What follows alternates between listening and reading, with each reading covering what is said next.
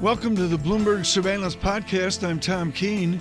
Daily, we bring you insight from the best in economics, finance, investment, and international relations. Find Bloomberg Surveillance on Apple Podcasts, SoundCloud, Bloomberg.com, and of course, on the Bloomberg.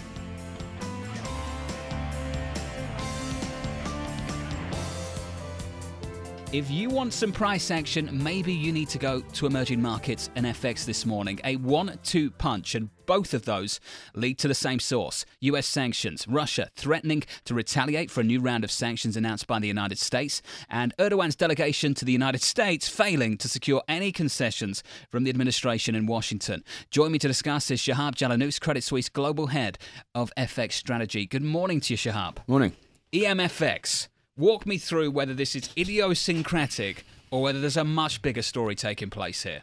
I think the uh, underlying story uh, is and has been the rise in global yields, uh, which obviously puts pressure on all emerging markets. Um, but on top of that, you have clearly the trade story, the tariff story as well, uh, which is a, is a severe risk to export-orientated economies. And what that what happens then is if you then throw in specific themes like sanctions as well, um, you've really got a, a, very weak patient that's not necessarily uh, ready, you know, for yet another yeah. sickness. Uh, and I think that's for countries like Turkey. Uh, that's definitely what the problem we have is right now. Dollar Turkey moving by another two percentage points again today. I mean, we're seeing big moves in Turkish markets, and I think what a lot of people, perhaps listening to this program, are trying to figure out is how this bleeds, the contagion, the ripple effect, the channels for that. How do you see this playing out at the moment? At the moment, it might be contained to Turkish assets. How do you see it bleeding into the financial system and potentially beyond, Shahab? So I think the uh, the sanction story, uh, the way that bleeds is that the market looks at any other country that could have a sanctions risk as well, um, and of course Russia yep. is, is right now uh, clearly in that zone, um, and worries about those, and you need a, a, bigger risk premium, and of course right now uh, the U.S. seems to have a number of different spats with a number of different countries, uh, so that's uh, one factor. Uh, in terms of more direct financial contagion, uh, the easiest way that could happen would be for uh, severe losses on Turkish assets um, due to, for example, default risk or something of that nature, leading markets to uh, have to sell out of other places with risk. Um, now, at the moment, I think the risk of that is relatively low just because so many investors have already sold their Turkish assets. Maybe the, the risk is more localized right now to Turkey from that perspective. But it's something that you shouldn't rule out and, and definitely keep an eye on. Something that we've explored on this program is how a technical issue can quickly become a fundamental one. When you have to address what is happening in Turkey's markets, when you have to address what happens in Russia, Argentina, and elsewhere, all of a sudden, short term rates in these countries are just aggressively higher. And then you have to think about whether that chokes off growth and chokes off earnings of local companies as well. Are we at that point now already, Shahab? I think for sure in, in the case of uh, Argentina, we've, we've passed that point. Um, in Turkey's case, we are definitely at that point. Uh, the, the, reality is that the reason why uh, Erdogan and others in Turkey don't want much higher rates is, is their knowledge that that will probably go hand in hand with a recession. Uh, and that's obviously something that's politically unpalatable. So that point has already been reached. The only question now is the path we take from here uh, in terms of whether they go for an early stabilization of the currency or not. Can I switch gears? You John? can, sure. Can I do that? Do I have permission? Yeah, you have permission. I, I, very quietly, you know, we're talking about sterling, blah, blah, blah, and EM and all that. I get it. Euro Swissy is on the move. We haven't talked about Switzerland and this huge signal, if you will, this traffic signal for all of foreign exchange. Why is Swiss stronger versus the euro? The Swiss franc continues to play a role uh, as the ultimate barometer in exactly. FX space. Explain that to our audience. Well, of local European problems. So uh, we, we do have a situation still where the market knows that there have to be potentially contentious budget negotiations in Italy, uh, and there is a risk premium. So it's Italian a flight debt. to quality. It's still uh, in FX space. The euro against the Swiss franc remains right. the ultimate barometer of how intra-European tensions uh, are panning. So if AC Milan is going down the tubes in what's it called, Juventus, Juventus, close enough. They're going up with with Renault and all that. Uh, the answer with, is with Swiss who? franc. Ronaldo. Did you just refer to Ronaldo as Ronaldo? Yeah, Ronaldo. as close on. as I can. Just carry on. Anyways, I mean, Swiss franc's moving off of Italy, right? It is, and look, at the end of the day, the, the market also knows that the capacity of the Swiss National Bank to continue to intervene and print Swiss francs to expand its balance sheet is lower than in the past because the currency is uh, much weaker than it was, right. let's say a year ago. and you know, does Switzerland want to be the only buyer, for example, of Italian debt at a time of of, of uh, right. let's say a budget crisis in Italy? Probably not. So the market knows this, and that's one of the reasons why the Swiss franc is, is, is going up. How does an FX guy like you react to central banks that own equity positions? And I understand the Swiss ownership, I assume, is way different than the Japanese ownership. Right. But I mean, I don't know. Maybe the Fed owns, you know, 10 million shares of Tesla, for all I know. But how do you respond to the idea that a central bank is running a stock portfolio? Well, in the Switzerland's case, you have uh, the central bank's balance sheet being over 20% in equities. And uh, I didn't know that. And it's, it's, overseas equities as well. Apple, uh, which is yeah, di- yeah. different to Japan's. So that makes it a very leveraged and very, uh, I guess, aggressive balance sheet. Um, the, the problem, of course, is that uh, until such point as equities come off significantly, no one's going to talk too much about this issue as a potential problem for the Swiss. Uh, if anything, right now, what it does is a very positive carry balance sheet because the dividends. What's that mean, Sub, John? That was a massive jargon alert. Well, Jalen is two minutes in the penalty box. Go. Well, what it, what it means is that the Swiss are paying zero and negative uh, re- or receiving you know, from negative rates on the Swiss francs they've printed in order to buy these assets overseas, which uh, provide very positive dividend flows. So every year, the Swiss National Bank right. has a very positive cash flow versus uh, having negative rates. Well, that's the that's the fact. So the reality yeah. is, it's it's a very sustainable position because you right. print Swiss francs uh, yeah. and you buy these overseas assets until such point as stocks right. fall in, in a dramatic way. John, I didn't have the time to talk about this on television this morning, but it's real simple. Nobody's talking about the chronic effect of these negative interest rates. Yeah, and it's why been months they and should months even months. be in place in a place like Switzerland. If I told you where monetary policy was in Switzerland, would you, exactly. tell, would you tell me that GDP would have a two handle year on year? I mean, growth's okay. The country is rich. It's a wealthy nation. What are they doing? I think what they're trying to do uh, is effectively keep everybody employed in a country where there's enough overseas wealth and enough returns from that overseas wealth to effectively mean that you don't absolutely need to do that. Um, in, in, a sense, you have a very wealthy individual, if you want to look at it as, as a person, that still wants to work. Um, and so you're trying to find the exchange rate that allows both, you know, the wealth stocks that Switzerland have uh, has to come into the country while allowing uh, employment to remain high. It's not an easy thing to achieve, uh, and that's why you have this uh, awkward situation that you have in Switzerland right now. Of course, inflation is always relatively low in Switzerland too, yeah. Uh, and so trying to at least maintain the illusion that you can reach two percent inflation uh, requires these kinds of honestly. Uh, I, I, used to well. I used to scratch my head every time I went over to Zurich. Um, and I'd interview the Swiss National Bank governor, and I'd sit down in front of him, and I scratched my head all the time because I was looking around and seeing all of these people driven around in blacked out Mercedes, incredibly wealthy individuals, and then we had this country that was exploring deeply negative interest rates and building up a balance sheet through buying equities, Tom. And I can't make sense of this. And Japan, by the way, is doing the same thing. It's an incredibly wealthy com- country. GDP per capita is totally fine, yet they are exploring what is completely yeah. unprecedented um, in central bank yeah. history. Yeah, I, I agree. I mean, it's it's odd, and the last really, John, the last forty eight hours have been bizarre. Yeah, there's just no other way to put it. Shab, thank you so much. Great to catch up, Shab. Thank you, John, thank you very much. Uh, with us today on Swissy, but but you know a lot of these currencies really moving. I walked in, John. I saw Turkish lira and said, "Wow."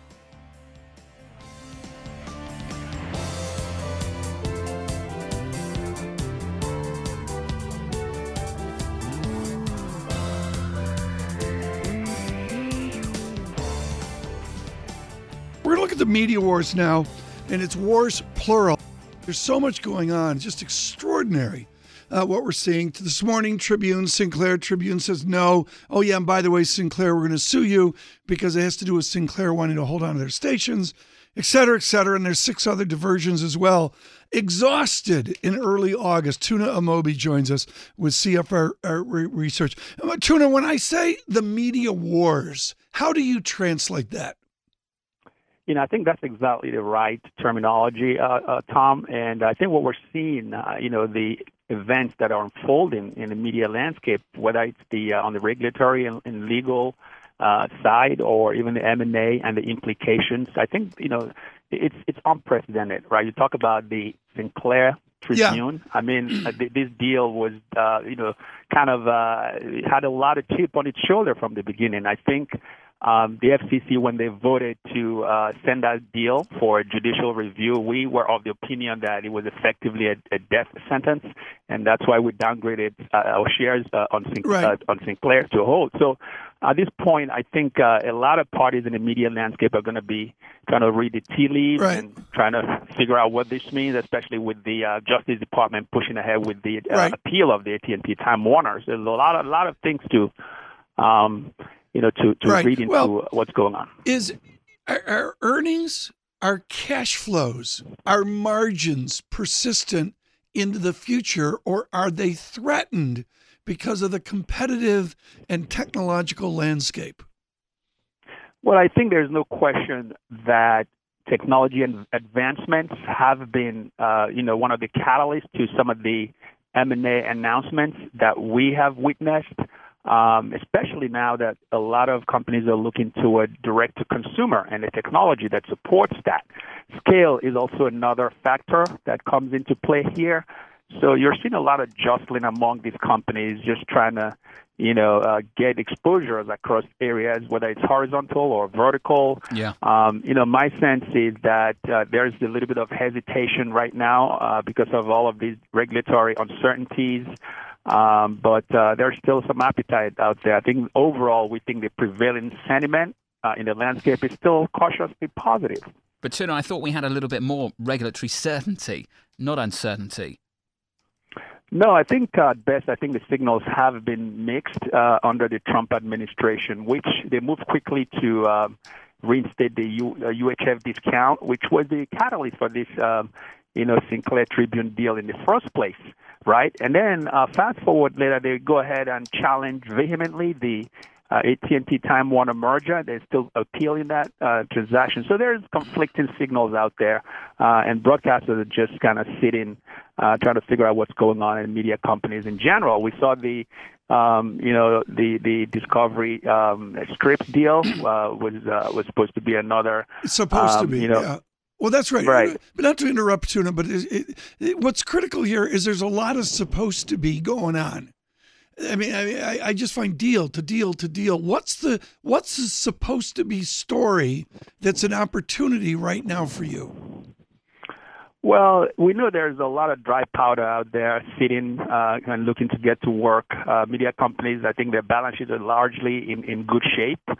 Um, you know, I think they, what the Disney Fox deal um, underscores is that companies are willing to leverage up their balance sheets uh, significantly if they uh, they can prove to investors and make a case that there's right. uh, potential synergies, and that's why investors. Oh, oh come on! You sound tolerant. like a CEO. Come on, Tuna. You sound like a CEO. Potential synergies.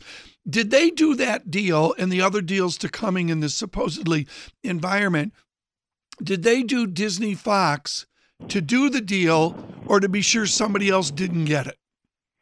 I would argue that uh, it's a little bit of both, right? I think uh, Bob Iger has made a pretty compelling case that um, you know those uh, synergies can be achievable, if not conservative, right?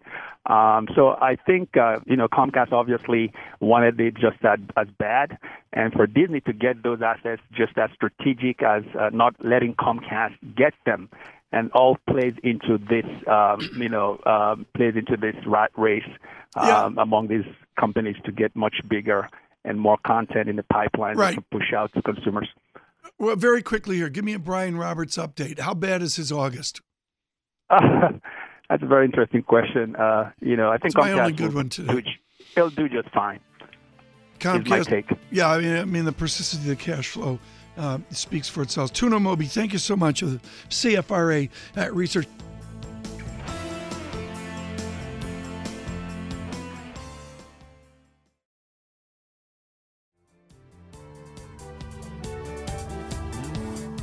Going to bring in our next guest because John Ferro made me smarter, and George Friedman can add uh, to it. George Friedman, one of our most popular guests, working out of a bunker in Austin, is encyclopedic on our political economics and how it folds into our defense and our offense. And George, John Ferro just made me smarter by mentioning the tensions within China. Your lead is circled wagons in China. What do you mean by that? Oh, China's in deep trouble. Uh, aside from the Western, you know, awe of China, uh, China has reached a point where it cannot export competitively with other countries. U.S. sanctions make that even more difficult. That means there's tremendous pressure in China. China is a poor country. About a billion people live uh, in pretty much third world poverty. And uh, Xi is desperately trying to hold all these factions together as he applies very painful solutions. And there is tension within China and whether or not it can possibly hold together. Uh, for a hundred years before Mao Zedong, China was a highly fragmented country. So the Chinese are playing with existential problems, but we still think of China as it was five or ten years ago. So what's changed, George, and, and how is this going to materialize in the coming months? Well, what changed basically was that China built an industrial plant far too large for domestic consumption. And foreign consumption declined after 2008, and competing countries like Vietnam and others uh, were taking away the Chinese market. Uh, how this plays out, basically, has little to do with economics at this point. The economic reality is set. It's now a social and political problem, which is how does the Chinese regime and the Chinese public and various interests react to the fact that China's boom is not only over, uh, it is now in a period of extreme stringency. So, George, this is an important question, and I imagine hardly anybody we'd speak to would say yes to this. But do you actually see existential risk to the Communist Party at this point? Or at least you see an existential risk evolving? Well, the Communist Party is monolithic. It has it's a compendium of interests. There are the interests of the coastal cities and the uh, party committees there, and their interest is basically uh, to maintain good relations with the West. There's the interior interior parties. Uh, they haven't benefited much from the from the major boom, and they want to see resources diverted from the coastal areas to their interests. This is a huge country. It's very diverse. It has very diverse interests. Obviously, when it was growing fantastically, you could cover up these things. But now, when the question yeah. is how do we distribute the pain, is different. George, one of the great realities of our youth is how wrong we got Russian and Soviet Union intelligence before their collapse. Do we have a knowledge of Chinese intelligence, Chinese society, the dynamic of their politics, or is we are we flying as blind as we were in 1986 to 88? Americans have this strange tendency to overestimate some enemies and underestimate others. We underestimated the Vietnamese. We underestimated the Taliban. We vastly overestimated the Russian capability. And we're doing the same thing with China now. We don't look at their weaknesses. We don't look at the problems that they have. And above all, we don't look at the fact that what they were a decade ago is not what they are now. Uh, we tend to see them as a kind of static, monolithic entity that can yeah. withstand anything. So, George, on the on the issue of overestimating, also an issue of overestimating political rivalries. We saw this with Japan in the 1980s, and we saw how that turned out if we think about why this sanctions push is coming through, this tariffs push to be more precise from the US administration on China, do you think it's born out of overestimating the economic rivalry that China poses? Are you saying they are weaker than some people think they are going to be in the next 10 years? It has much more to do with the fact that the United States has a reality it didn't have 10 years ago, which is a declining industrial class. And that may not be a macroeconomic problem, but it's a massive political problem. Yeah. And the question that we're doing is, how do we take care of them? George, this came up yesterday. I want to rip up the script here, but with your abilities, it's a timely question. We had the great uh, interview of David Rubenstein and his peer to peer. We did that last night, folks, on Bloomberg Radio, with a gentleman who's a chief executive officer, Boeing.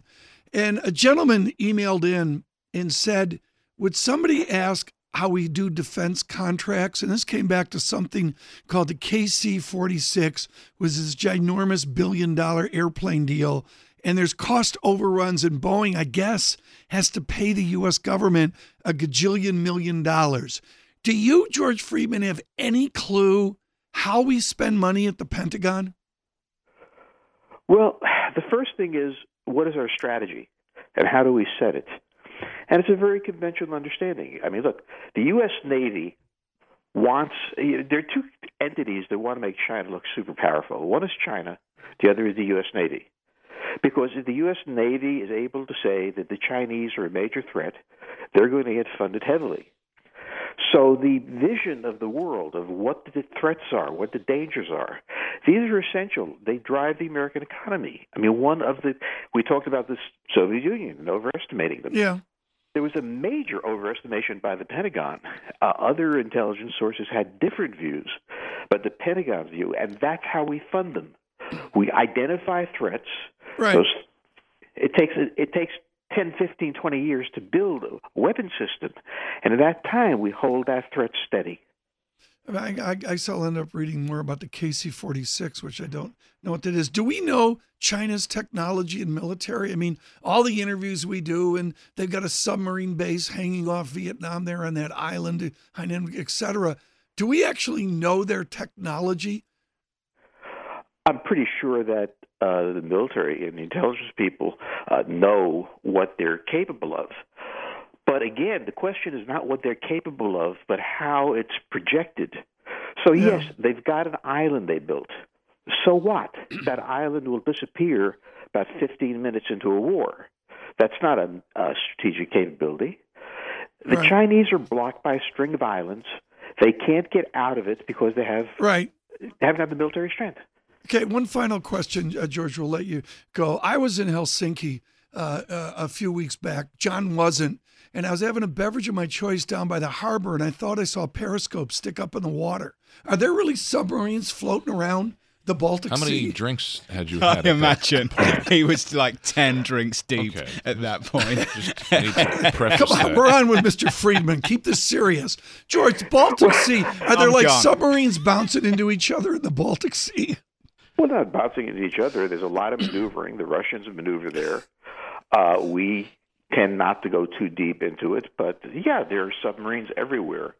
And uh, if there were war, a lot of them would be destroyed very quickly. How, how do they get through the Dan- the Danish Straits? I mean, out there, you know, way west of Helsinki, there's a, like a what zillion million islands. The, the, Loch, the Loch, Ness monster sort of gives them a little bit of a tug, Tom. okay, we're going to leave through. it, George. you don't have to answer that question. We'll do that the next time. George Friedman with us on the Danish Straits.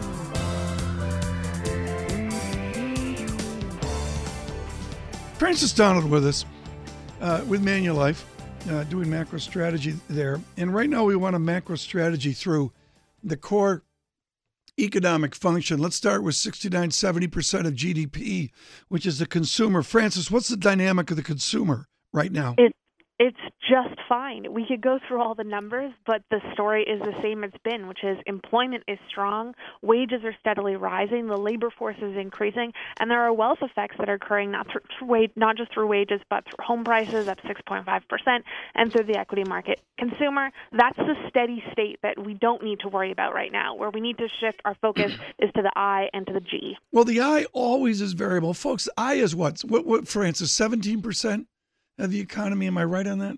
It's up there, and it's incrementally yeah. important. It's volatile. Moment.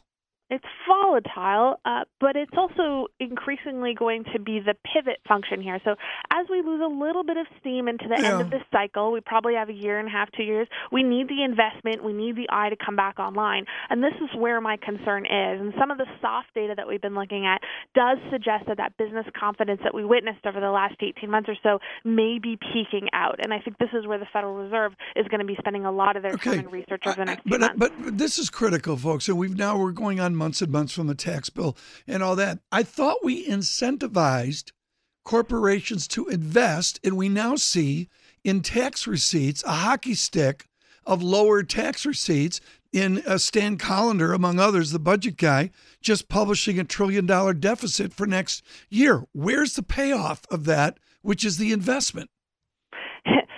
that's a very good question, and it's the key question as to when we see this cycle ending. Is it a year and a half out, or do we push it out further because we get yeah. that investment impulse?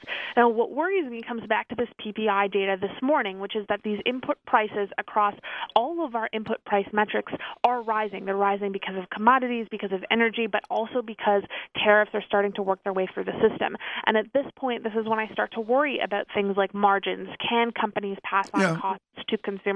I'm not sure they they can. So this is going to work uh, against some right. of the shield that we saw from the fiscal push. Now explain the dynamic that everybody always ignores, which is the G, government spending. And of course, that's wrapped up in our fiscal policy and deficits.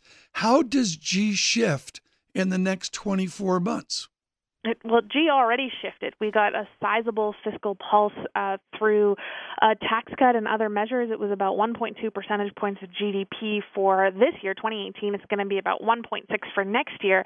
And this is one of the reasons why the U.S. will be capable of withstanding some of the headwinds created yeah. by tariffs. But it won't be able to shield against all of them. And most importantly, it won't be able to shield right. against the hit to confidence.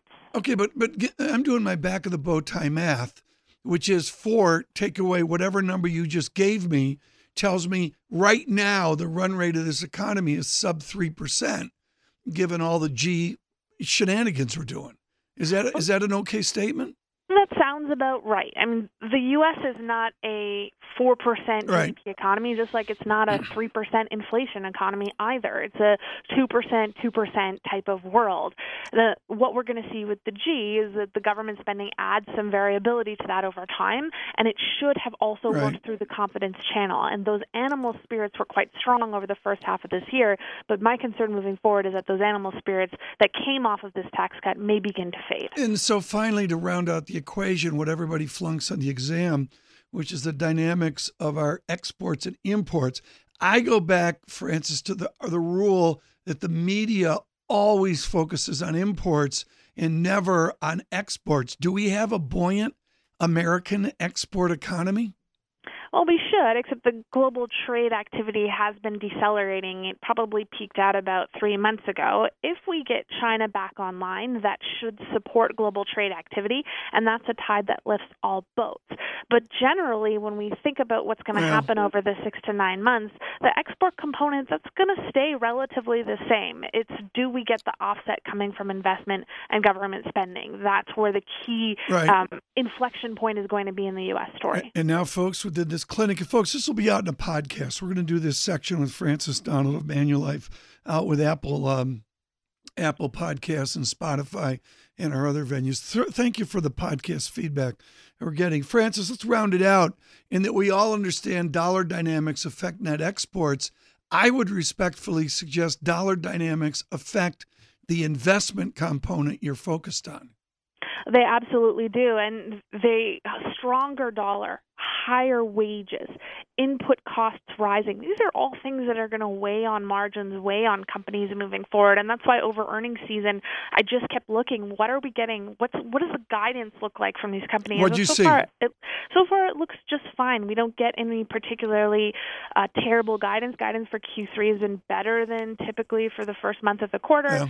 Um, so it looks like this is still kind of a, a wait and see type of environment. Right one that I'm not overly concerned about right now. Um, you might have noticed that New Zealand uh, governor overnight made a really interesting comment. He said that they're watching, worrying, and waiting, and I think that's uh, three words that we can take with us over the next couple of months uh, across the entire world.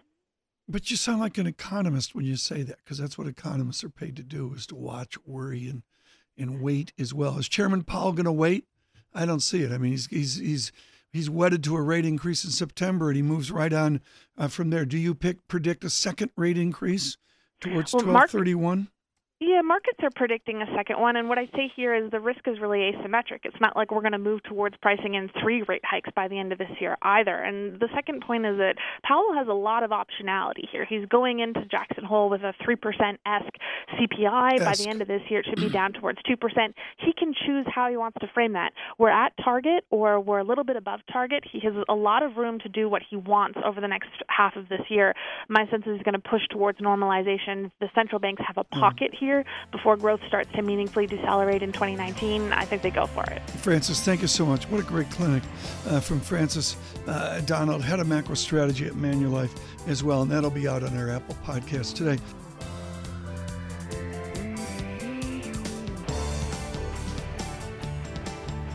Thanks for listening to the Bloomberg Surveillance Podcast. Subscribe and listen to interviews on Apple Podcasts, SoundCloud, or whichever podcast platform you prefer. I'm on Twitter at Tom Keene. Before the podcast, you can always catch us worldwide on Bloomberg Radio.